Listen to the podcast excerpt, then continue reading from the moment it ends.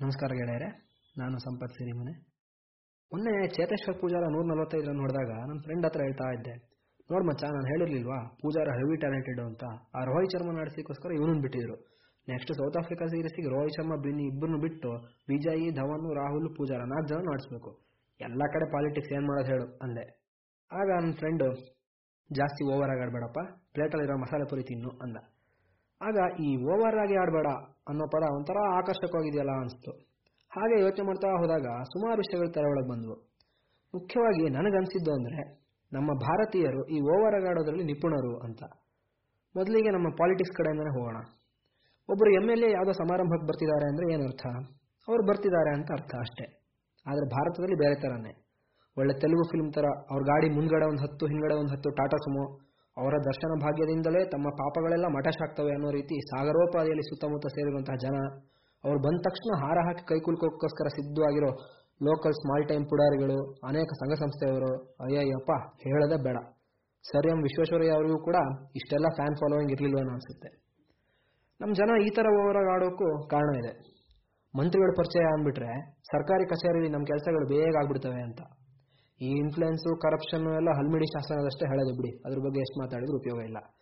ಇನ್ನು ಯಾರಾದರೂ ಒಬ್ಬರು ವ್ಯಕ್ತಿ ಯಾವುದೋ ಕ್ಷೇತ್ರದಲ್ಲಿ ಪ್ರಸಿದ್ಧರಾದರು ಅನ್ಕೊಂಡ್ಬಿಡಿ ತಕ್ಷಣ ಅಷ್ಟು ದಿನ ಇಲ್ಲದೇ ಇದ್ದಂತಹ ಸಂಬಂಧಗಳೆಲ್ಲ ಹುಡ್ಕೊಂಡ್ಬಿಡುತ್ತೆ ಓ, ನರೇಂದ್ರ ಮೋದಿ ನಮ್ಮೂರವರೇ ಕಣ್ರಿ. ನಮ್ಮನೆಗೆ ಅವರೇ ಟೀ ತಂದು ಕೊಡ್ತಿದ್ರು. ಭಾರಿ ಒಳ್ಳೆ ಮನುಷ್ಯ ಅಂತಾನೋ.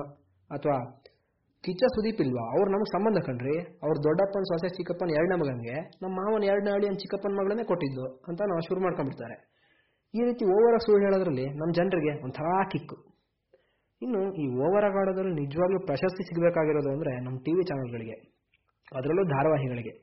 ಇವತ್ತಿನ ದಿನ ಬರ್ತಿರೋ ಧಾರಾವಾಹಿಗಳಲ್ಲಿರೋ ಕಥೆನ, ಡೈಲಾಗ್ನ ನೋಡ್ತಾ ಇದ್ರೆ ಕೈಯಲ್ಲಿರೋ ರಿಮೋಟ್ನ ತೆಗೆದು ಟಿ ವಿಗೆ ಎಸ್ ಬಿಡೋಣ ಅನ್ಸುತ್ತೆ. ಆದ್ರೆ ಏನು ಮಾಡೋದು ಟಿ ವಿ ನಮ್ಮದೇ ಅಲ್ವಾ?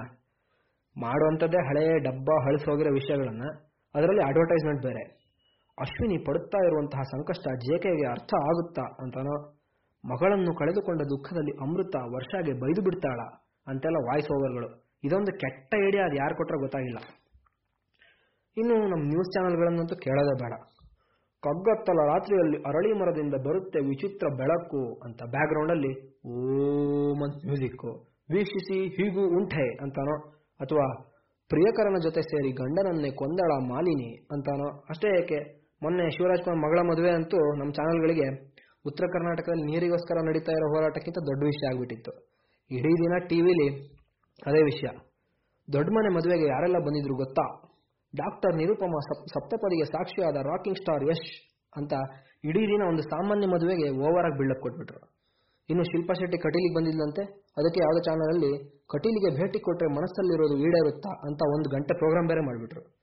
ಇನ್ನು ಸಿನಿಮಾ ವಿಚಾರಕ್ಕೆ ಬಂದರೆ ಪ್ರತಿ ಸ್ಟಾರ್ಗಳಿಗೂ ಇಂಟ್ರೊಡಕ್ಷನ್ ಸಾಂಗು ಓವರ್ ಬಿಲ್ಡಪ್ ಏನು ಕಡಿಮೆ ಇಲ್ಲ.